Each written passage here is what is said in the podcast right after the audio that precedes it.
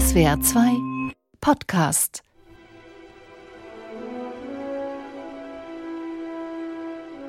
Ihr habt es so gewollt. Mehr Herr der Ringe. Mehr Geheimnisse, mehr Erklärungen und vor allem mehr Musik aus dem Film. Und natürlich bekommt ihr in dem Podcast genau das, was ihr wollt.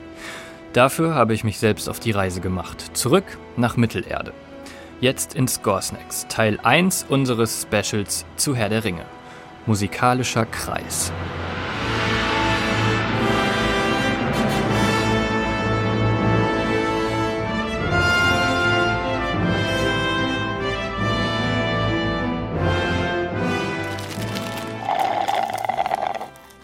Score Snacks. Die Musik deiner Lieblingsfilme.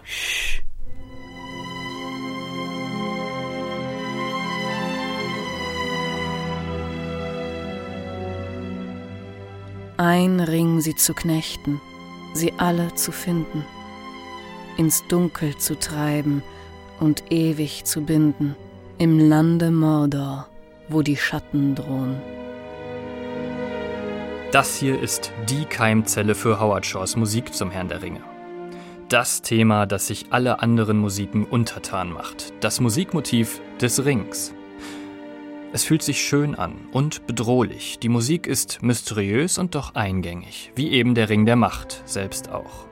Howard Shaw hat nur für den Ring gleich zwei Themen komponiert. Die Geschichte des Rings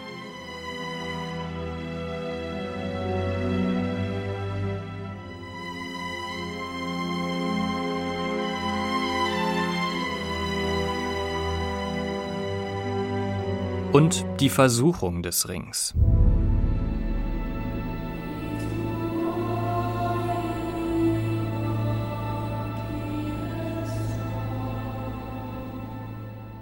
Die erste aber ist das Hauptthema, von mir hier am Klavier gespielt.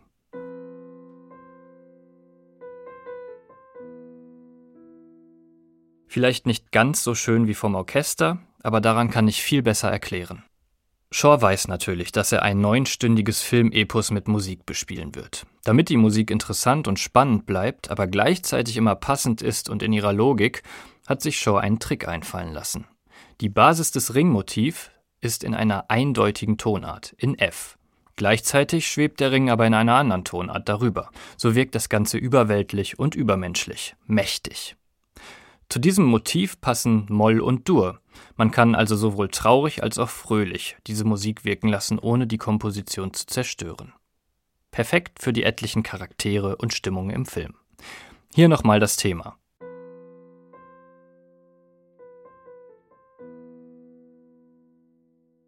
Nun in Dur.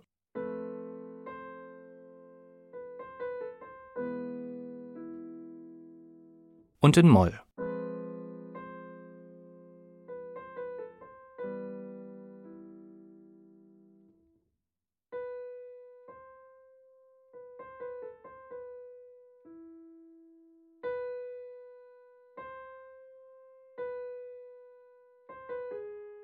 Genial. Aus den letzten fünf Noten der Ringmelodie erwächst dann Sauron. Und das ergibt auch inhaltlich Sinn. Sauron kann ja nur existieren, weil Teile seiner Seele im Ring leben. Nur eine Note wird anders. Er verkehrt die Basistonart F ins F-Moll und stellt sie in eine mittelalterliche Kirchentonart, die für uns sehr alt klingt. Und so klingt jetzt das Original in einem Stück von Shaw.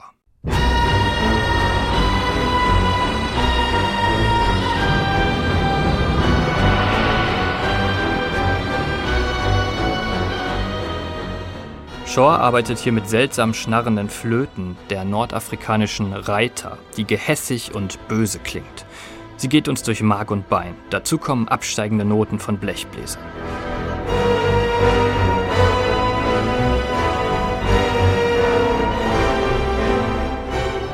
In Kombination schafft Shaw so ein richtig böses Thema. Aber immer mit Bezug zum Ring und dessen Musik. Sie ist die Keimzelle. Und mit diesem Wissen wagen wir uns jetzt gemeinsam in das letzte große Abenteuer, die letzte Schlacht, die das Schicksal von Mittelerde entscheiden wird. Die verbündeten Völker des Westens, der freien Welt von Mittelerde, stehen kurz vor dem Fall. Alleine stehen die kümmerlichen Reste ihrer Armee vor den Toren Mordors, umzingelt von abertausenden Orks. Das Böse reibt sich bereits die Hände. Es gibt keine Chance für die unterlegenen Truppen, diesen einen letzten Kampf zu gewinnen. Was das böse Auge Saurons allerdings nicht weiß, seine Truppen sind in eine Falle geraten. Denn diese letzten Einheiten um Aragorn und Gandalf sind nur ein Köder. Und tatsächlich stehen die beiden Hobbits Frodo und Sam gerade am Rande der ewigen Feuer Mordors, um den Ring und seinen Fluch für immer zu vernichten.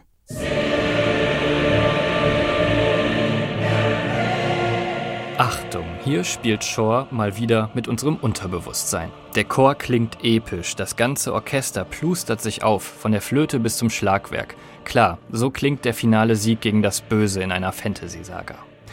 Ich habe vor einigen Jahren in meiner Bachelorarbeit über die Musik von Herr der Ringe geschrieben und saß ziemlich ratlos vor den Boxen. Es muss in diesem musikalischen Finale doch etwas ganz Besonderes geben. Shaw würde doch seine eigene Musik nach etlichen Stunden nicht mit leerer Lautstärke enden lassen. Und irgendwann habe ich es entdeckt, wie Shaw uns im imposanten Höhepunkt eine Nachricht versteckt. Hört mal das Ende hier.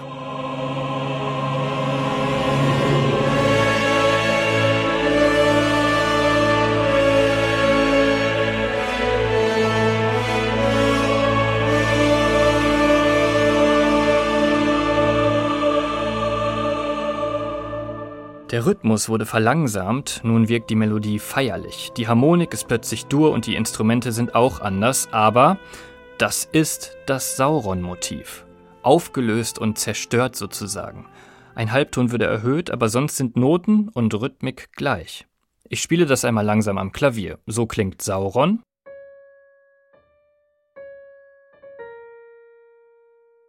Und so das Siegmotiv am Ende.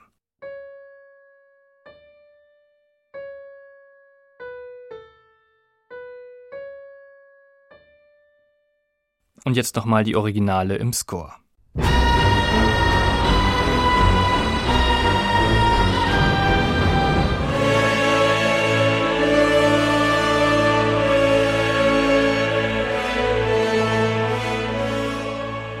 Mich hat das unheimlich fasziniert. Die feierliche Bombastmusik zum Sieg trägt den vernichteten Sauron musikalisch in sich. Und genau in diesem Sauron-Motiv steckt dann auch der Ring. Die Räder greifen ineinander, alles geht logisch auf und bildet einen Kreis, wie ein Ring eben. Und genau das macht wirklich große Filmmusik aus.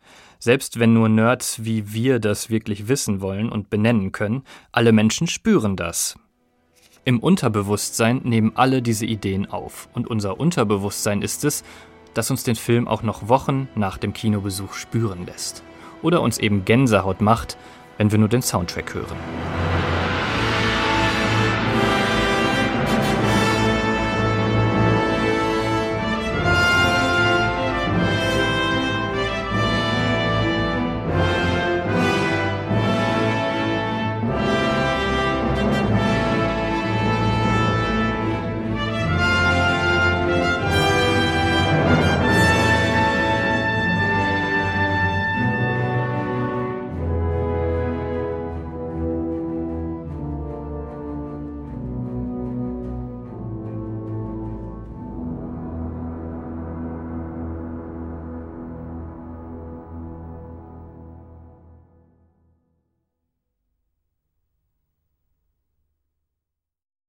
Hey, hier ist Jakob, der Produzent von Score Snacks. Nächste Woche gibt es den zweiten Teil unseres Specials zur Musik von Herr der Ringe. Und da geht es um die brandneue Serie Die Ringe der Macht und was sich Howard Shaw dafür hat einfallen lassen. Ein Grund mehr, um diesen Podcast zu abonnieren.